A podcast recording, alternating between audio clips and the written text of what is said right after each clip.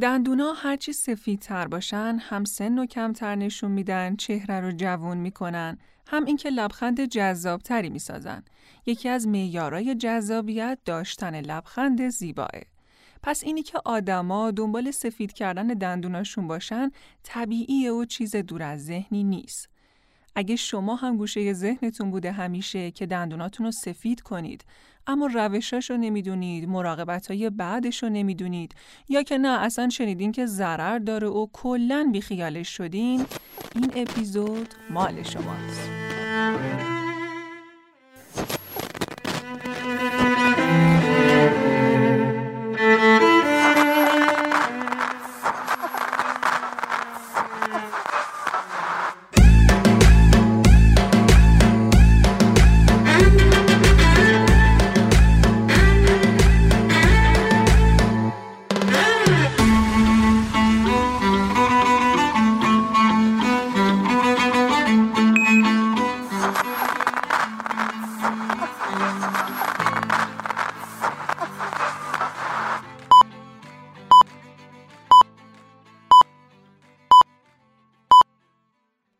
دندونا به علتهای مختلفی رنگ می‌گیرن.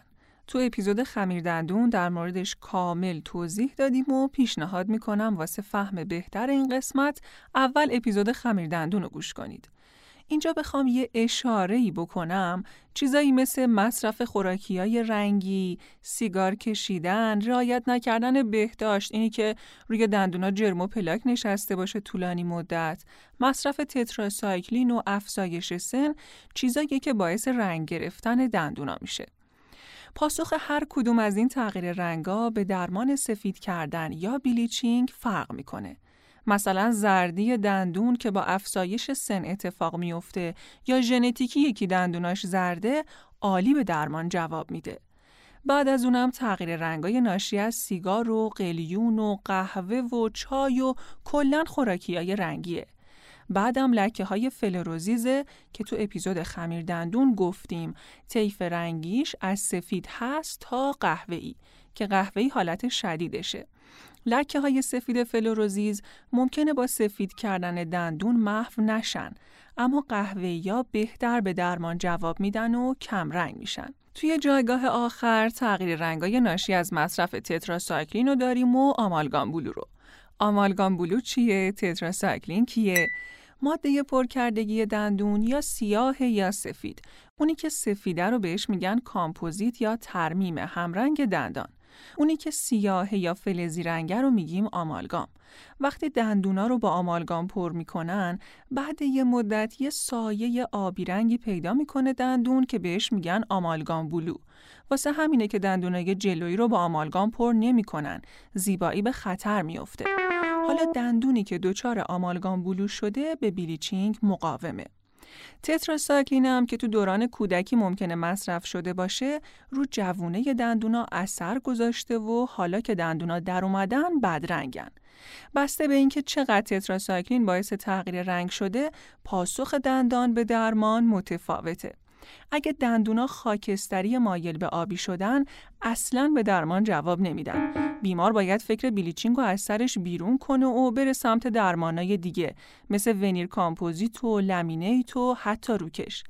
اما اگه تغییر رنگ تتراسایکلین آبی خاکستری نبود یعنی بیمار دوز کمتری دارو رو توی بچگیش مصرف کرده بوده حالا دندوناش زرد یا نارنجیه. این بیمار به درمان بهتر جواب میده. اما کلا واسه تغییر رنگای تتراسایکلین بلیچینگ خیلی جواب نیست. تا اینجا اومدیم من یه نکترم بگم. کسایی که تغییر رنگای اولیه تتراسایکلین یعنی همون زرد و نارنجی رو دارن مراقب نور خورشید باشن چون اگه بیمار در معرض نور خورشید قرار بگیره این تغییر رنگا افزایش پیدا می‌کنه و به آبی خاکستری تبدیل میشه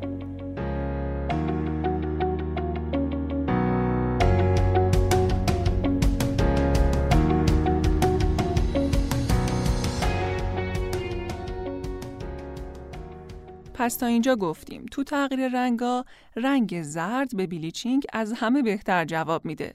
بعد از اون تغییر رنگ ناشی از سیگار و خوراکیای رنگیه. بعدش هم فلوروزیزه که لک قهوه یا بهتر جواب میده. آخر از همه هم آمالگام بلو و تغییر رنگ ناشی از مصرف تتراسایکلینه که تقریبا جواب نمیده. پس وقتی که بیمار از رنگ دندوناش ناراضی و مراجعه می‌کنه با معاینه دندوناش و در نظر گرفتن حالتهایی که گفتیم بهش میگیم که چقدر بلیچینگ می‌تونه براش مؤثر باشه. اما یه سری وقتها هم هست که خودمون به بیمار میگیم بیا بلیچینگ انجام بده. چه وقتایی؟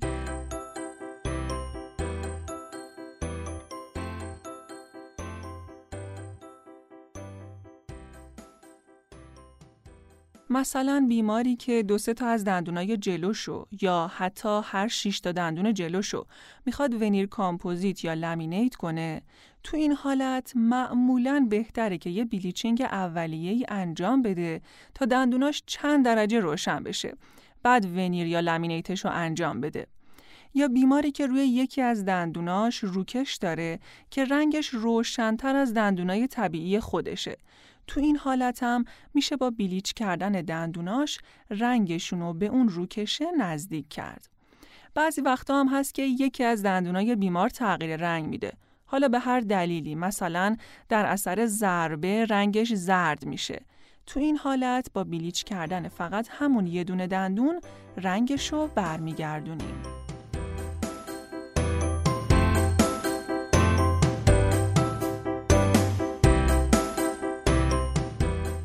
از اون موقع تا حالا هی میگیم bleaching اینجور bleaching اونجور.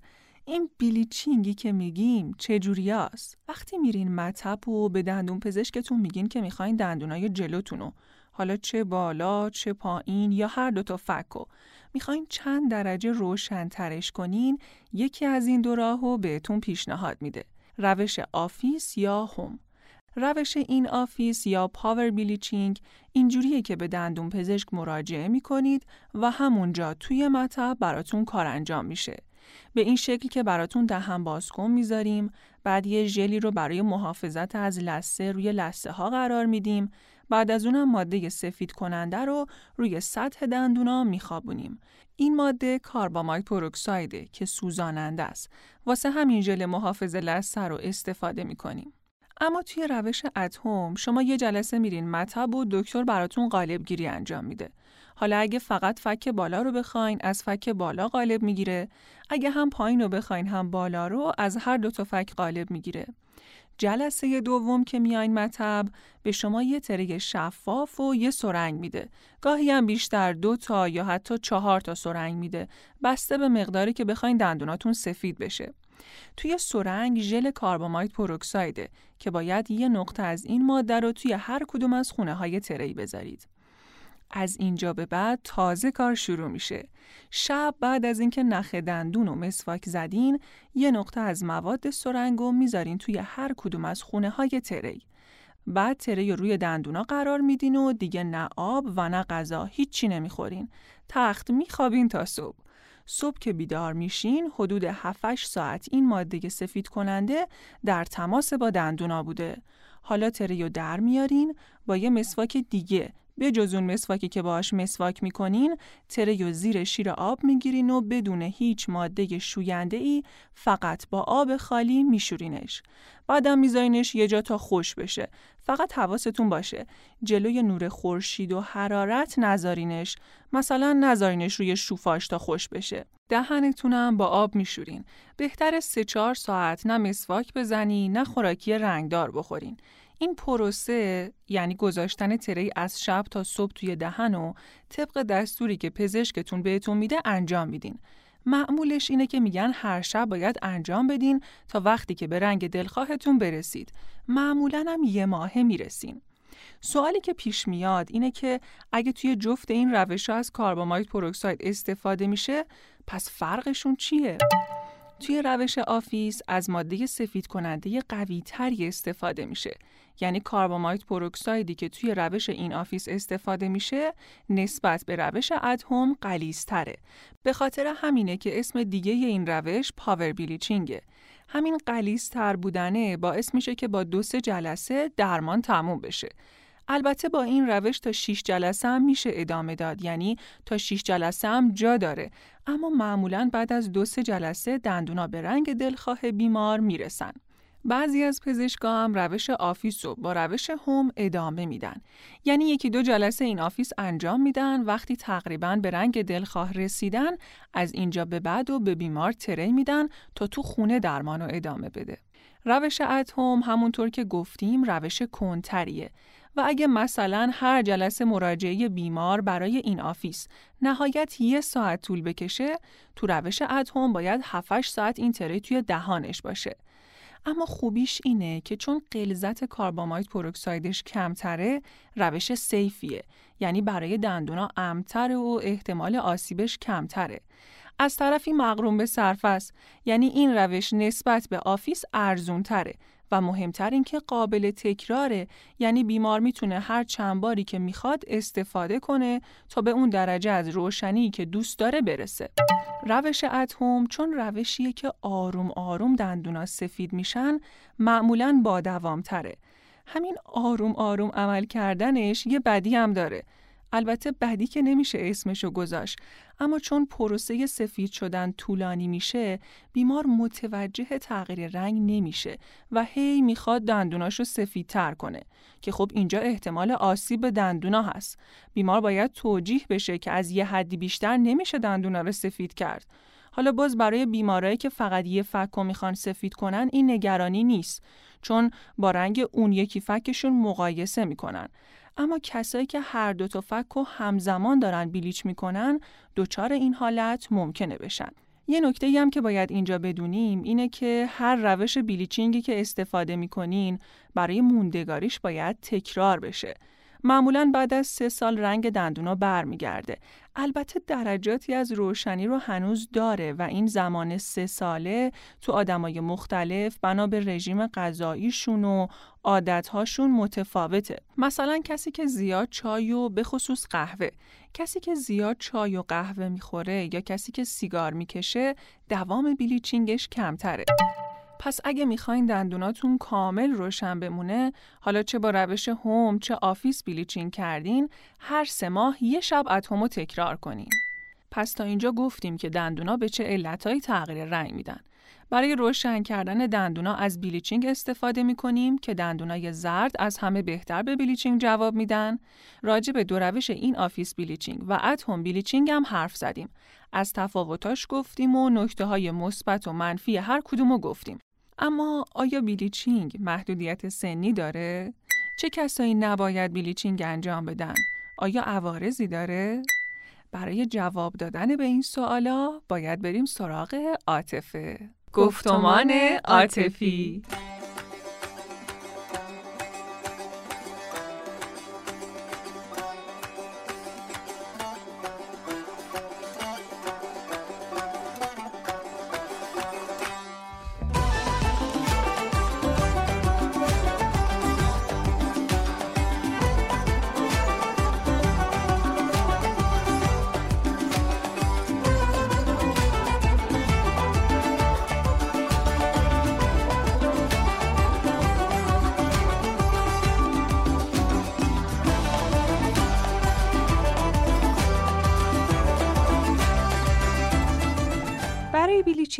محدودیت سنی نیست. یعنی تو توی هر سنی که باشی از یه بچه 10 11 ساله تا 80 90 سال می‌تونی دندونای زندت رو به یکی از این دو روشی که خود سلان توضیح دادی سفید کنی. اما ما برای یه سری افراد بلیچینگ رو توصیه نمی کنیم مثلا کسایی که دندونای حساس دارن. خب اگه بلیچینگ انجام بدن ممکنه حساسیت دندوناشون بیشتر بشه. یا کسایی که تحلیل لثه دارن. توی این افراد ریشه دندون که باید توی حالت طبیعی با لثه پوشیده شده باشه حالا به اصطلاح لخت شده. یعنی دیگه پوششی نداره. یا کسایی که مینای دندونشون تخریب زیادی داره یا ترک های مینایی دارن. یا خانومای باردار یا مادران شیرده که اگه براشون حساسیتی ایجاد بشه همین باعث میشه تمرکز ذهنی مادر از بین بره. کلا توصیه میشه که توی این دوران بلیچینگ انجام نشه. بذارنش برای یه وقت دیگه وقتی که بچه رو از شیر گرفتن. دقیقا. یه گروه هم هستن کسایی که لبخند لسه دارن یا اصطلاحا گامی اسمایلن. اینا کسایی هن که وقتی میخندن قسمت زیادی از لسهشون مشخص میشه.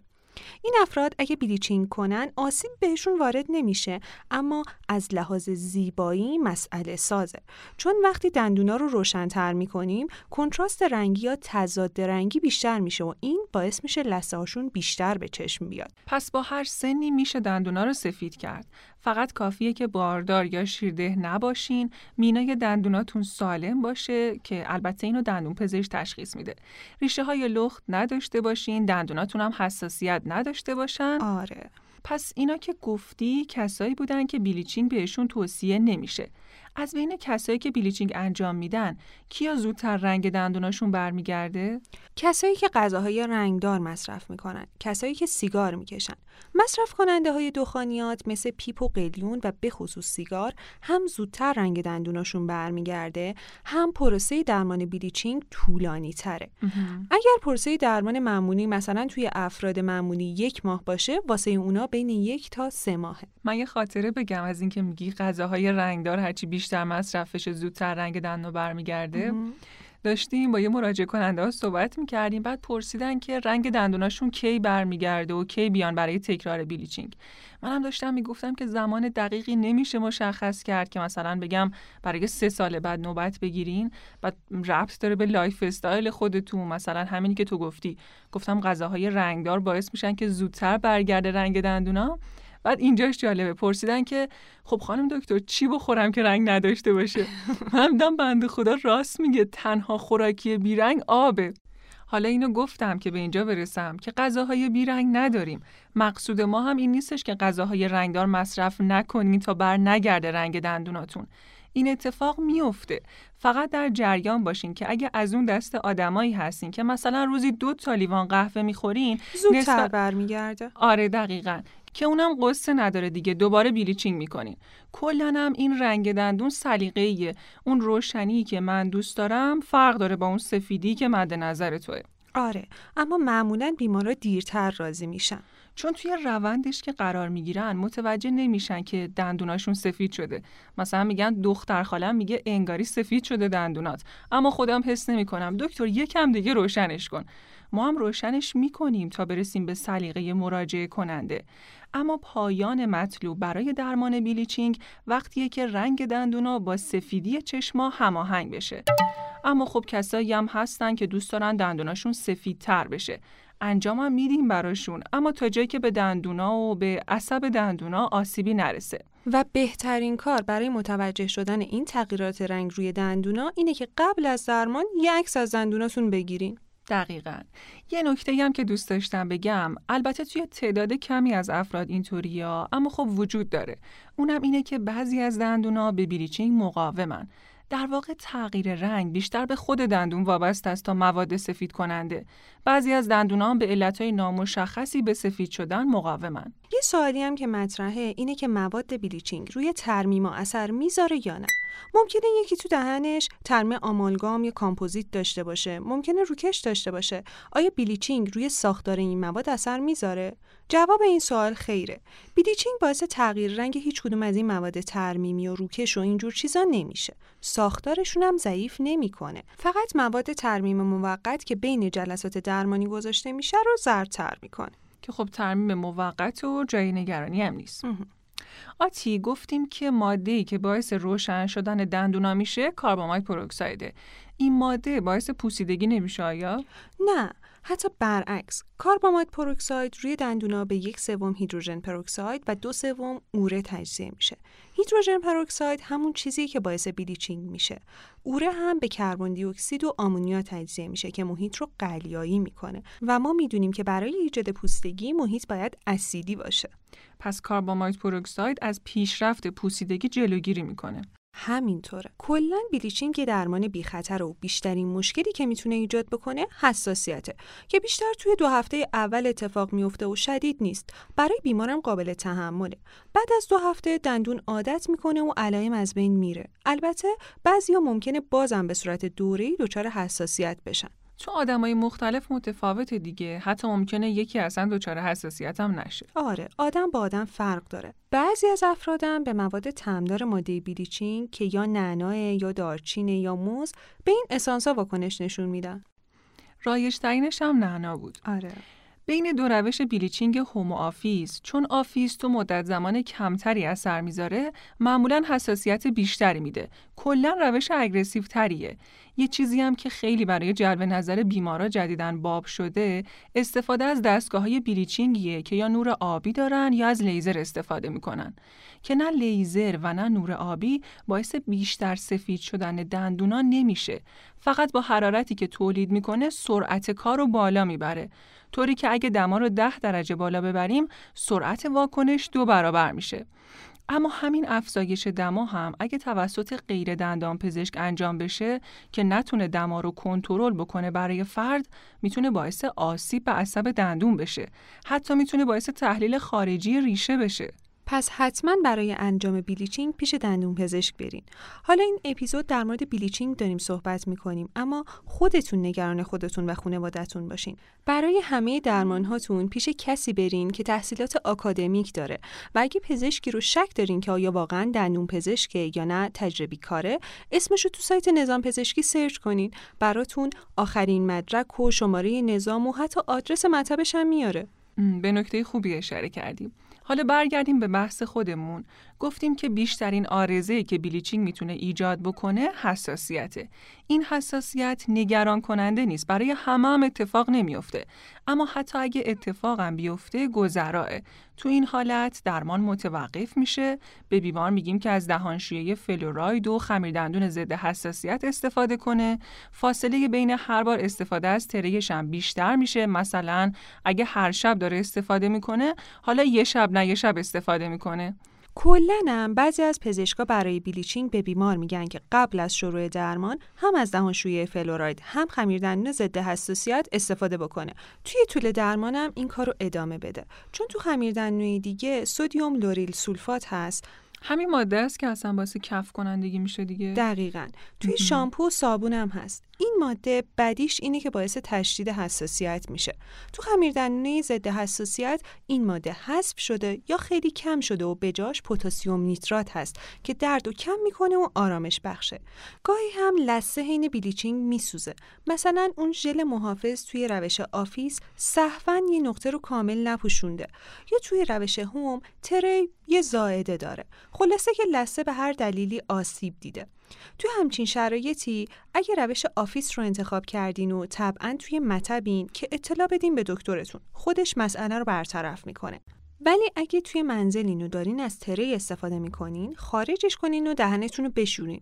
روی اون نقطه هم یکم جوش شیرین رو با آب مخلوط کنین تا قوام خمیری بگیره. بذارین روی همون قسمت از لثه اگه جوش شیرین هم ندارین توی خونه همین که tray رو خارج کنین و دهنتون رو کامل با آب بشورین کفایت می‌کنه. یکم بعد سوزشش از بین میره. ما تا اینجا گفتیم که بلیچینگ درمان بی خطریه. اوج آرزش هم حساسیته که اگه دوچارش شدین گفتیم چجوری باید باهاش کنار بیایم. درمانیه که توی هر سنی و تقریبا برای همه میشه انجامش داد. روشایی هم که از نور آبی یا لیزر استفاده می‌کنن دلیل بر سفیدتر شدن نیستن و فقط سرعت رو می‌برن بالا. خب حالا وقتشه که بریم سراغ افسانه های دهانی.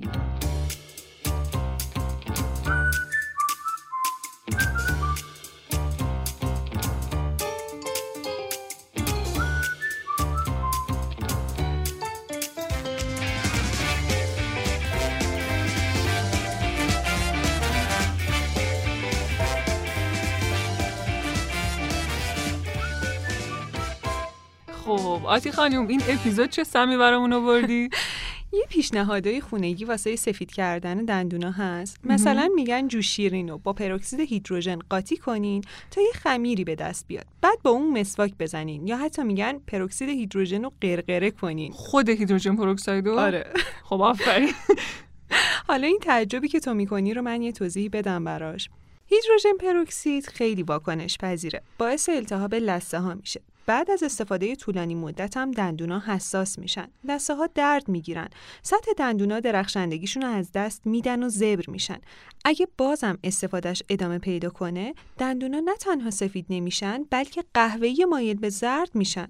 کلا بافت دهن رو حساس می‌کنه و باعث گلو درد میشه و اگه اشتباهی حجم زیادیش قورت داده بشه، دستگاه گوارش رو نابود می‌کنه و باعث التهاب میشه.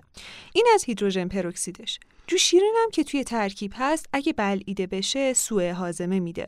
باعث زخم معده اختلال تو جذب مواد عالی مثل کلسیوم و فسفر و آهن میشه. باعث کاهش فشار خون اختلال در هوشیاری کمخونی و حتی تنگی نفس میشه. یه سری روش های دیگه هم هست که بیشتر هم استفاده میشه. مثل اینکه یه مقدار زردچوبه رو با آب بهش یه حالت خمیری میدن و باهاش مسواک می‌کنن. یا زغال سنگ فعال و باهاش مسواک می‌زنن. یا مسواک رو می‌زنن توی ترکیب آبلیمو جوش شیرین یا آبلیمو و نمک مفصل ما این تیپ خمیرای دستساز رو تو اپیزود خمیر دندون بررسی کردیم. همونجا هم گفتیم که این مواد نه تنها جای خمیر دندون رو نمی‌تونن بگیرن، تازه آسیبم وارد می‌کنن تو بلند مدت. اینجا دیگه تکرارش نمی کنیم. اما جدیدن یه سری قلمایی اومده تو بازار به اسم قلمهای سفید کننده دندان. آره. این قلمها چرا توصیه نمیشن؟ قلمای سفید کننده دندانی که اتفاقا تبلیغات خیلی زیادی هم دارن چون از لحاظ هزینه قیمت پایینتری به نسبت بقیه روشای بلیچینگ دارن ممکنه فریبنده باشن اما چیزی که در مورد اینا مهمه اینه که این قلما هیچ کدوم ترکیبات مشخص و درستی ندارن و می‌تونن باعث های شدید به بافت نرم دهان بشن در صورتی که بلعیده بشن هم های شدید گوارشی ایجاد می‌کنن ضمنا استفاده از این قلما مثل چیزی که توی تبلیغاتشون نشون میده باعث سفیدی آنی نمیشه و هیچ کدوم از این قلما هم تاییدیه FDA رو ندارن.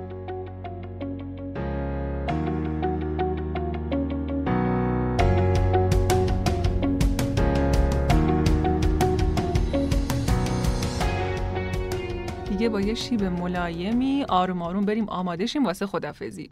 توی این قسمت آخر ما سعی کردیم اینو بگیم که اگه قصد دارین بلیچینگ انجام بدین لطفا زیر نظر دکترتون باشه. حتی اگه با گوش کردن حرفای پادکست به این نتیجه رسیدین که کیس بلیچینگ هستین و می‌تونین این درمان رو انجام بدین بازم به دکترتون مراجعه کنید. چون شما وقتی که مراجعه می‌کنید مطب برای سفید کردن دندونا اولین کاری که پزشکتون می‌کنه یه معاینه کلیه از لسه ها گرفته که چک می‌کنه تا تحلیل نداشته باشن تا خود دندونا که بدون پوسیدگی های اولیه باشن.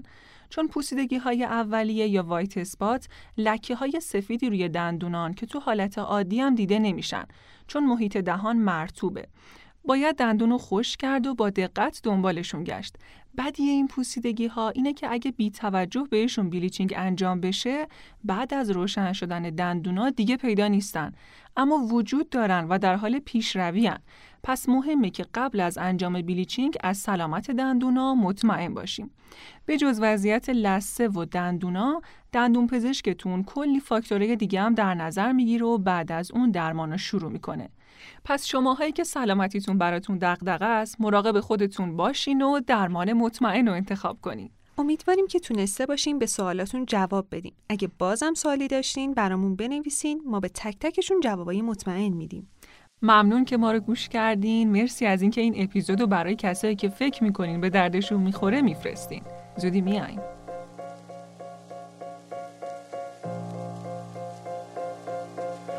بر رخسار هر خورشیدی بی لبخندت ابری آمد. بی تو در من سروی خم شد. در چشمانم حسری آمد. ای رویای بی تکرارم شعر تلخی در سر دارم یادت رد برگی افتاد از افرایی. ایوان پر شد از تنهایی.